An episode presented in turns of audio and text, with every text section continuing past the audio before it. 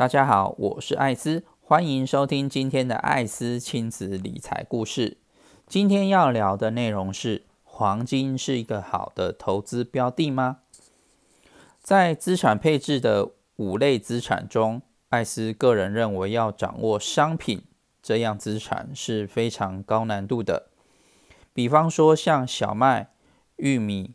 大豆，或者是大宗的石油，都算是商品。这些商品不只有远期合约的价格，也有近期的，而且还有现货的价格。况且市场上的变化也是瞬息万变的，有可能哪个产地或工厂出了什么状况，供给下降，就造成价格的走升；又或者一个地方如果有新产量，就又造成了价格的回落。天灾人祸都会造成价格的波动，基本上是敏感度超高，或者是相关领域专业高手在玩的，一般人可能比较难以涉略这个部分。那么，黄金是一个好的商品投资标的吗？黄金好的时候，在历史线图上来看，两千零五年到两千零一十一年的时候。从四百八十美金一盎司飙升到一千八百三十美金一盎司，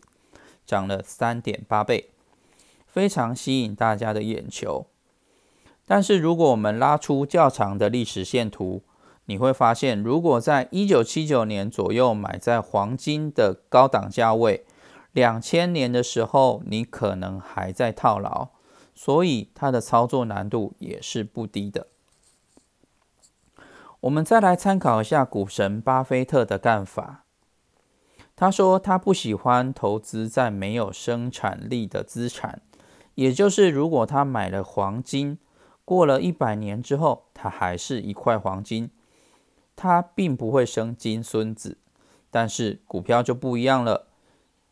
有可能产生股票股利、现金股利等等的收入，而且公司表现良好的话。股价也会上升，还会产生资本利得。另外，黄金的用途很少，只可以用于收藏装饰和少量的工业用途。简单来说，你买进它，只能期望有下一个更渴望拥有它的人，以更高的价格买走，让你获利。巴菲特甚至曾经在两千零一十二年致股东信中举例，当时的世界黄金总量大约是十七万公吨。如果我们把它融成一大块的黄金的正立方体，它的大小大约会是六十八尺的正立方体，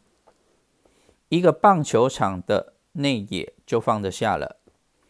那么当时的黄金价格大约是一千七百五十美金一盎司，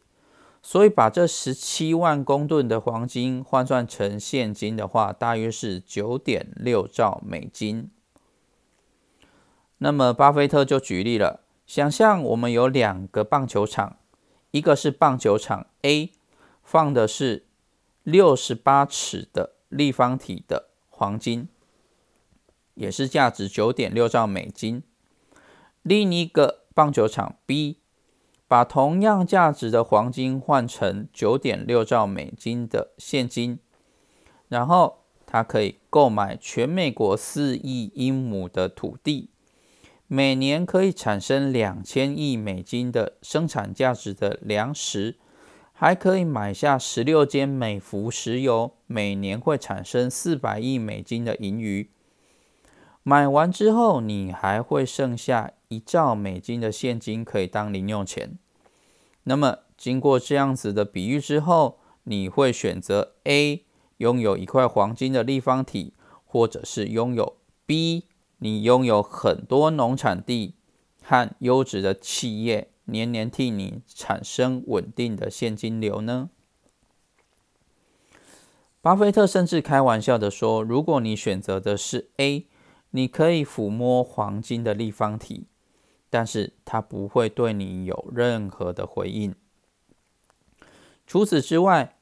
黄金每年还会开采出市值大约一千六百亿美金的市值的黄金，需要有人去消化掉这些每年产出来的黄金，才可以维持黄金的价格。但是，如果你选择了等值的企业和农产地，随着科技的进步，一样大的农产地会生产出更多的农产品，且价值也会越来越高。优质的企业也会逐步成长，产生更多的盈余。所以，黄金值得投资吗？巴菲特自己并不太喜欢黄金，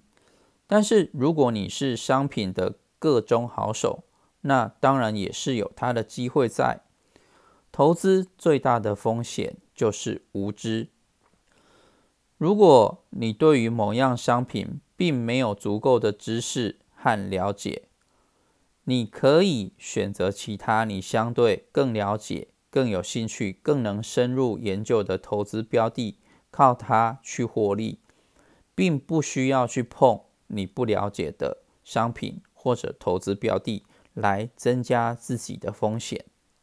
所以，一切取决于自己的知识量与能力。那么，今天的内容就到这里为止，感谢大家的收听。如果我的内容对您有一点帮助的话，也欢迎不吝啬的给予按赞、分享以及五颗星的评价。祝各位投资顺利，早日财务自由！